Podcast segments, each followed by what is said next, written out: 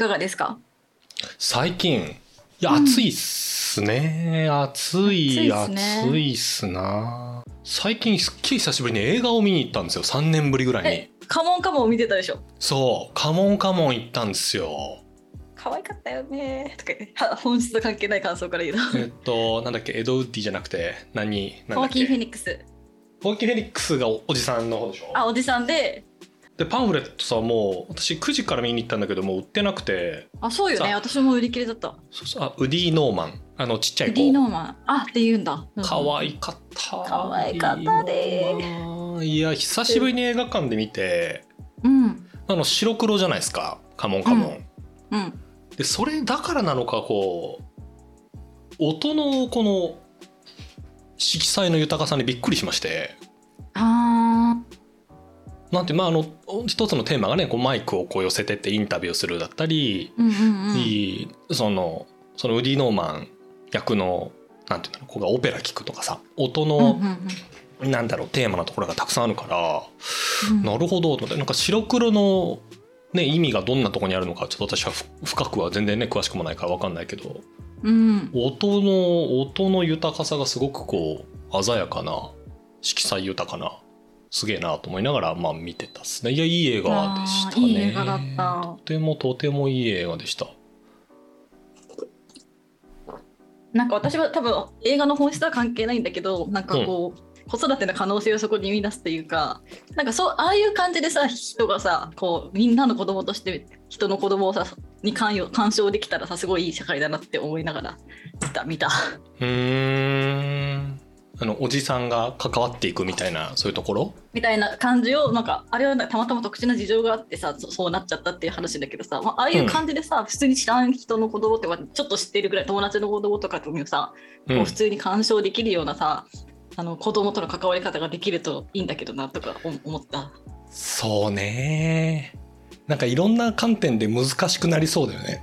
なんて言うんだろう、まあ、リスク回避っていう意味合いももちろんあるしさ、なんかこうね。だからじゃああの博士を愛した数式もあれも本も映画もどっちもすごい好きなんだけど、あれもうん家政婦さんの子供が行ってる先のおじいちゃんにこうある種育ててもらうじゃないけど、一緒になんか楽しむっていう、うんうんうんうん。えーシーンだと思うんですよ。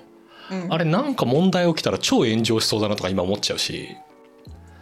ですね。とってもとってもとっても良かったですね。なんかなんか神戸のシネリーブルっていう映画館で見に行って。あはいはい、まあ、全国にあるやつね。そうそう。単館ものというかあのメジャーじゃないものもたくさんやっていてなんか良さそうなのがちょこちょこあったからこの6月も行こうかなっていうトーンですね。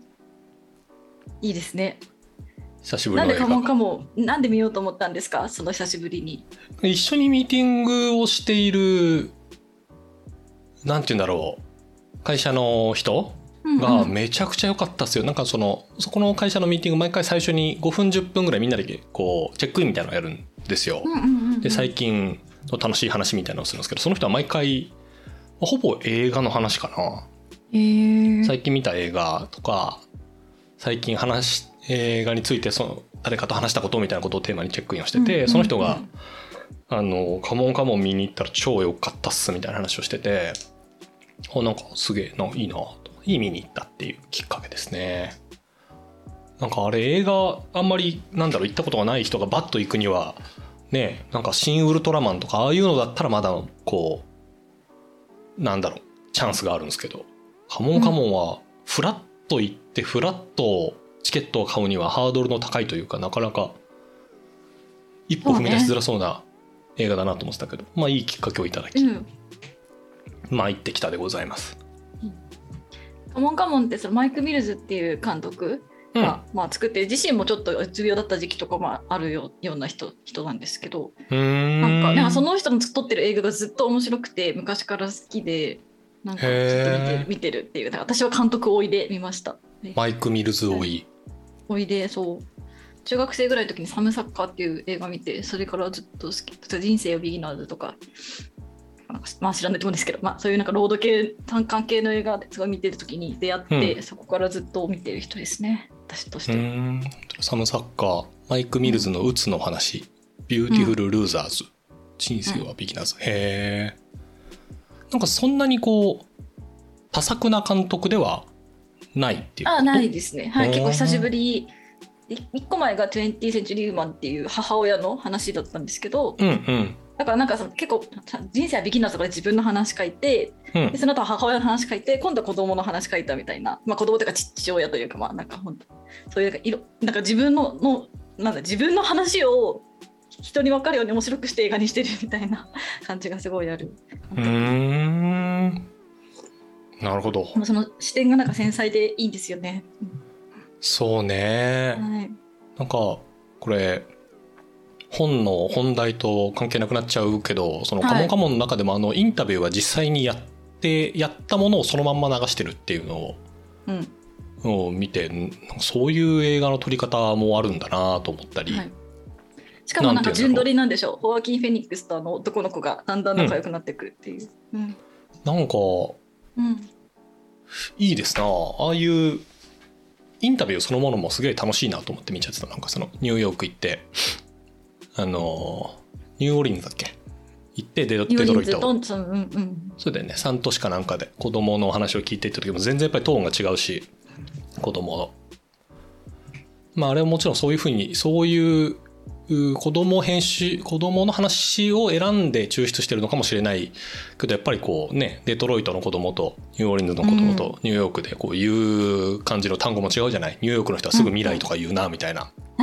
ふうに思ったり。うん。いやとってもいい企画でしたねあれはすっごく面白かった。ねねいい企画ですよねなんか子供の時ああいう風に扱われたかったな、大人にって全体を通して思ったわ。扱われたいあのウディ・ノーマン的にってこと？あとか、まあ、インインタビューのされてる時とかもさ、結構フラフラットっていうかさ、子供に聞く、子供に聞くって感じじゃないじゃん。普通にインタビューって感じじゃん。あー確かにそうかもねうん確かにそうかもね、確かにそれはそうだね。中学とか高校の時に中学生高校生だからねみたいな感じで扱われるの嫌いだったもんな。なんか。えてかそうやってでも常に扱われてきてきてたなとか思うから。い確かにね。いなってああの感じ。人間として扱われてる感じいいなって。思っているより大人だもんね。今回のあのうん。イノーマンのあの子もそうだけど。みたいな感じの日々ですね、はい。い、やいいいい感じでした。いいですね。ですよ。ですと。ですと。でなんだろう、はい。さっきのそのマイク・ミルじゃないけど、自伝的な、うん自伝的なものも書くって言ってたけど私今回のこの「スローターハウス5」5うん。を読んで私なんか最後の最後になんかよくわかんない話だなと思いながらまあ読んでたんですよ。うん。しょ Me too ですね。はうん。い、で最後の最後に何これ？何カート・ボガネット・ジュニアのこれ半分半分自伝なのって思いながらこう最後の最後にこう知り、はいはいはい。あそうっすかっていう感覚で読み終えたうんうんうんうん。本でしたね。はい。そうですね。今回はそのスローターハウス5についてね話し合っていこうと思うんですけれども。ミキさんおすすめ。おすすめっていうかミキさん選書です そう、ね。私が選書してあの選書した理由はなんかお子供の頃すごく背伸びして読んだ記憶がある本っていうだけで久しぶりにで久しぶりになんかどこかで見かけて、うんあのスローターハウス5っていうの見かけてあそういえば昔読んだことあったなって思って選んでみたっていう感じでした。子供の時の背伸びのポイントあるじゃないですか。はいはいはい。背伸びの何に引っかかってこれを？なんだよ読んでるとかっこいいとかじゃない？読んだことあるって言ったらかっこいいみたいな。うー。ん買ったんですか？図書館で借りた？図書館で借りた。あこれが置いてある図書館。なるほど。うん、えしかもそのスローターハウス5じゃなくて「屠殺場5号」っていうなんかなんかね、うん。これスローターハウス5ってなんか何か2冊かなんか出す時に解題してスローターハウス5っていう現代になったんですけどもともと和訳で「屠殺場5号」って書いてあって、その屠殺場5号っていうやつで私は読んだ。すごいおどろおどろしいタイトルですよね。うーん。スローターハウスはいあれのねこう一応翻訳すると、まあ、屠殺場まあ、っていう屠殺場っていうことなんだよね。だからそのも元のもっと生々しく翻訳したやつの方でうん。読んだとそうでもなんか多分そういうなんかちょっと黒歴史あのちょっと中流用の時期っていうかちょっとついやってた方が一周しよう欲しい人が大体あらかたによって夢の旧作とか家畜人やプーとかなんかそういうのにハマってた時期だったから、ちょっとそういうおさすば5号みたいなちょっとおどろおどろしい感じにちょっとかっこいいってこれを読めたらかっこいいって思っちゃったじゃないだろうかと思っております。確かに40とか50になった時にいや中学の時にこれ読んでてねってこうなんていうか、うん、文芸春秋とかのインタビューで言いたいですね。確かにね、うん、そうそうですね、うん、まあそんな感じで。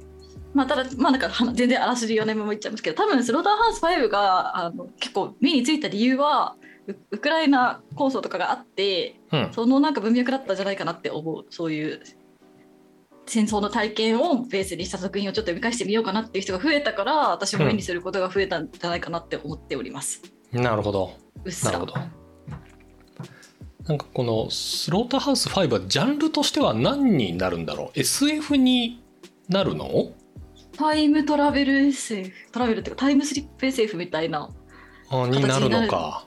ただもうでも確かに半分詩小説だし戦争小説でもあると思います。うん、そうだよね。そうだよね、うん、すっげえこの乱暴に言うと、うん、この主人公の人がいて、うん、えー、っとその人がなんて言うんだろう、まあ、時間を旅するっちゅうとあれだけど、うん、なんかいや時間なんてなんか実はないんですぐらいの感じになるんだよね、うん、なんかポポンとこうなんだろう時間を行き来して突然その人の古い経験のとこに戻っていったり、うん、うんなんだろう時間っていうと先未来の方に移っていったりみたいなことを、まあして、まあ、その一つ一つがこうあるシーンは戦争の一シーンだしある一シーンは戦争が終わった後のなんか新しい年だしみたいなとこだもんね。うんそうですね。そのそのドレスデン襲撃っていうなんか1945年ぐらいに起きた、まあ、襲撃を経験したっていう設定の、まあ、主人公が、うん、そう色時間時間を行き来する能力みたいなものがあってその、ね、時間を行ったり来たりしながら小説が展開していくっていうような感じの小説でしたね。すごい雑にまとめると、うん、これ書いてる時精神崩壊しそうですよねこれ。うん。うん。うんどうやな時系列順に書いた後にこうやって組み替えたのかなみたいな。そういうふうにしないと書けないんじゃないかなっていうような。うん、ねえ、うん、主人公のビリーさんね。あそうビリーさんって。一応それがあでも小説の形態としては 1, 章と10章が一応ビリー主人公のビリーさんとは別の、まあ、筆者っていうのがいて、うん、まあ、その人の目線で、まあ、ビリーのお描写をしていく2章から8章があるっていうような、まあ、感じでしたよね。うん、そうね、うん、でこのビリーっていう主人公が半分このカート・ボーガネットになっていてボガネット、うん、ボネそうねボネガットになっていて、うん、それがなんだろう詩小説っぽさになっているということ、あそうですね。そう主人主人公がまさにドレスデン襲撃を経験したって設定を持ってるんですけど、まあ、ボネガット自体がドレスデン襲撃を経験したことがあってまあその自分の経験をもとに書いているしスローターハウス5自体がドネガットが過去に発表してきた数々の短編長編とか小説の中に出てくる主人公主人公登場人物をこう取り混ぜながら展開されていく話なので、まあ、そのボネガットのもうは人生をこう振り返って書いたみたいな作品と言われているようです。うんタイトルの「スローターハウス5」いった土佐唾5号っていうのが、そのドレスデンのに行った時に収容されてた場所が確かこの土佐場っていうところなんですよね。捕虜になって捕まっちゃったんですけどその収容所みたいなのがもうないからだ。その土佐場にみんなぶち込まれてたっていう。それでなんか生き延びたっていう人なんですよね。お願った。うん。いやうん。みきさん的にはこの本のクライマックスっていうかここだったなっていうのはなんかどっかにあったりしました、クライマックスななかないなって思った。うん。どのあたりが盛り上がりしはい。盛り上がりえでもねずっとね面白くは面白いっていうかなんかえっと私は今どこに連れて行かれているのって思いながら読むという点ではすごく面白かったけど面白印象に残ってるのは印象に残ってるのどこだろう？なんかその全然なんでそこが印象に残ってるのかわかんないんですけど奥さんの自己死のシーンもすごい覚えてますね。あー。あー。そうね。うんあの病院に運び込まれて急いでこう来てお奥さんがみたいなやつね、確かにな。まあ、あとあと結構ラストのあのーなんだ ララストのなんだろう別の星での奥奥さんになった人の表紙が載ってる雑誌を現世で見つけ現世っていうか地球で見つけて買うみたいなシーンあるじゃないですか、うんうん。まあ、あそことかも面白い面白いな面白いなって思ったけど。この時間旅行っていうものの、なんだろう一つの中にこのトラトラファトラファマドールトラファマドール星っていう星があってううん。その星の宇宙人は時間っていう概念がこうなんていうんですかを一直線にこう存在してるっていうものではうんうんなくてなんかこの主人公のビリーっていうのがなんかこうなんですか戦場にポポッといたと思ってパパッとこうなんていうんですかこう瞬きっていうかなんかなんかしたら、うん。その星の動物園みたいなところに人間としてこう、うん入れられてるみたいな状態になるんですよね。うん、でそこで観測されてるんですよねそれで。そうそう観測されててなんだろう、そこに突然なんていうんですかめちゃくちゃ美女みたいな人がこう来て、うん。なんかその人と,、えー、と妻になりましたみたいなうん。のが出てくるシー真ん中？真ん中後半ぐらいから出てくるんですよね。そう。ビリーがまあ戦争を一応なんか物語の設定としてはそのビリーがまあ戦争を終えて終戦して、まあ、戻ってきて生活を始めたんだけどなんか何かの事故でなんか頭を打っちゃってなんかそれ以降トラファマドール星っていうものがあるっていうことに気づいちゃって、うんで、まあ、気づいちゃったらトラファマドール星に自分は誘拐されちゃってそれ以来こう時間を行き来できるようになったっていう設設定というかそういう話ですよね。でそれ以来ビリーはトラファマドール星の時間を操作する能力を使って過去に行ったり未来に行ったりするんだけれどもそれはそれはなんか自分の未来を変えるとか自分の人生をコントロールする力ではなくて別に変えられないからただどこの時点にいても自分の過去も未来もこうなるって知ってる状態でこう自分の人生をただ観測するみたいな形でこう描かれていきますよね小説が。うん。うん。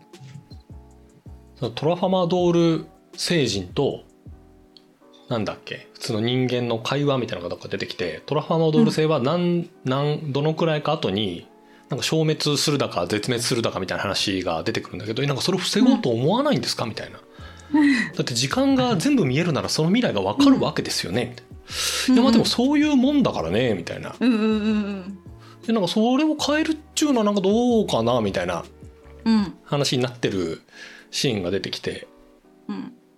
だここの本のあのアマゾンのレビューとか見るとこうあの「そう it goes」っていう、まあ、うん翻訳だとなんだっけ、そういうもんだそういうもんだだ。うんうん、なんかそういうもんだっていうのがまあめちゃくちゃたくさんうん多分100じゃ聞かないぐらいたくさん出てくるんですけどうん「そう it goes」っていうのいうのを体現してる人がまあめちゃくちゃたくさんいるっていう、まあ、死ぬからねみたいな、うんそういうもんあだよねみたいな。今そういうものなので検索したら107ヒットしました。107 気がつきゃ出てきますよね。うん。そうね、常にそういうものだって言いながらこう小説が展開していくって感じでしたね。うんうん。さっきのその奥さんもそうだしあとまあ戦場で亡くなっていく人もそうだし、うん。トラファマドール星ももちろんそうだし、うんある種なんかこう運命づけられてるんだけどそれから避けられないだったり避けようとしないだったりうんして亡くなっていくっていう。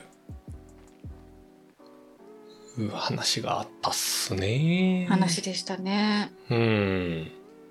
で読んでて冒頭になんだろうこの著者その言ったら、うんこのビリーを客観的に描いているうこの本の著者的な役割を持っている人が、まあ、クライマックスにはあの、えっと、エドガー・ダービーの処刑っていうのを持ってこようと思うんだっていうのが序盤に出てきてこう、うん読んでる最中は何のこっちゃ全然わかんないうんうんうん。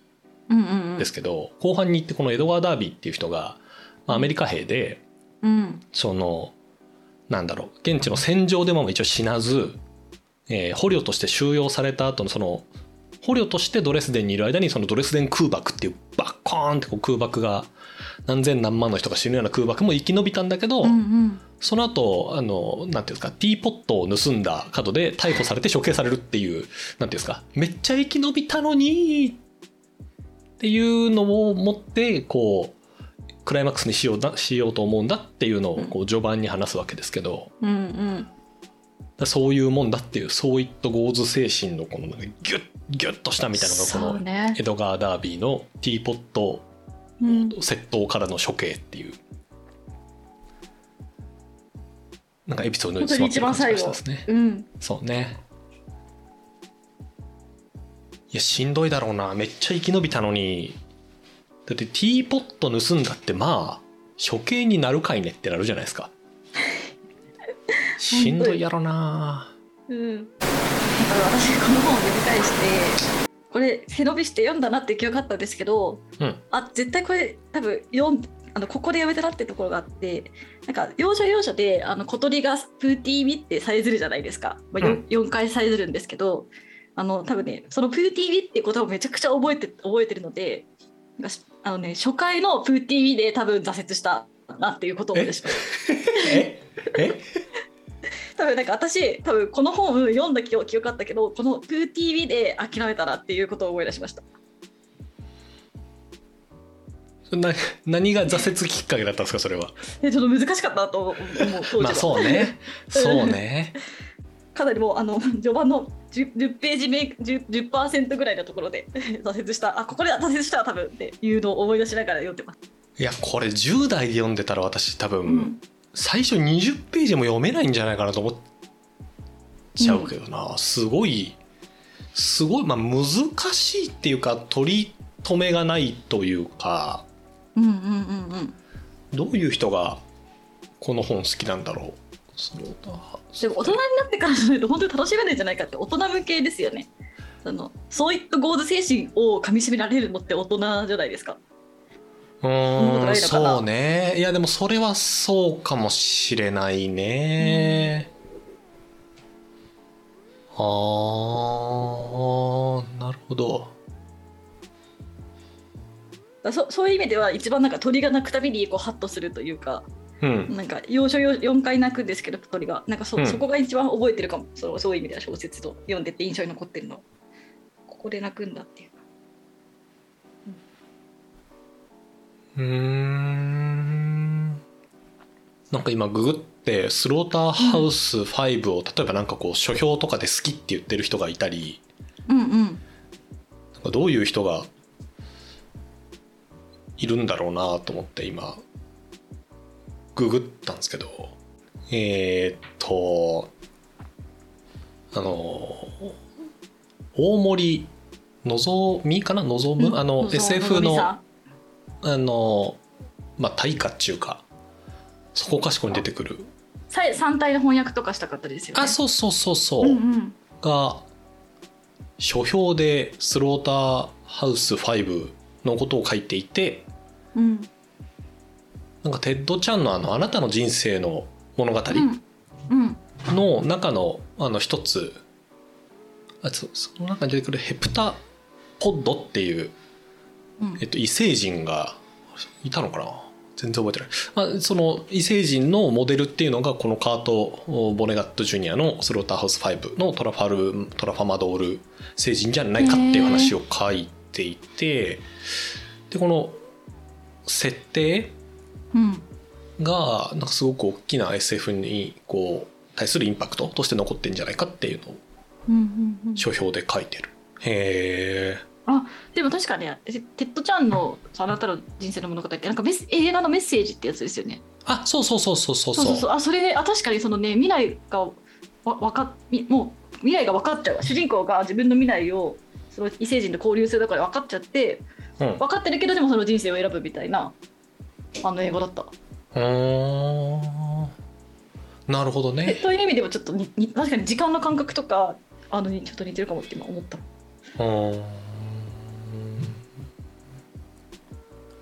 この大森さんもそうだし別の好きだって言ってる人もなんか戦争文学っていううん。うんこうものの中でこれを語っていてうん。その SF っていうこのなんだろうその時間がわかるこのトラファマドール星人とかっていうのはその戦争のある種の悲惨さだったりうん。それを語るための強いなんだろう強調する道具としてうんうん。その SF っていう設定を持ち出しているはずだっていうふうに読んでるっすね。だから SF がメインというよりかは戦争文学なのであるとうんうんうんいう感じで読んで確かにあの文学部の人が書いた論文チックなやつをいくつか読んでみてもやっぱりこうアメリカの戦争文学っていうものの中でこう位置づけている感じの人が多かったなっていう感想ですね。まあだから自分の、まあ、自分の人生をこう取り扱うとしたらこうなるっていうことなんですかね SF 小説家が取り扱うとこういう形になるっていうことでしかないのかもねそういう意味では SF 小説っていうよりかは。なのかもね確かにね。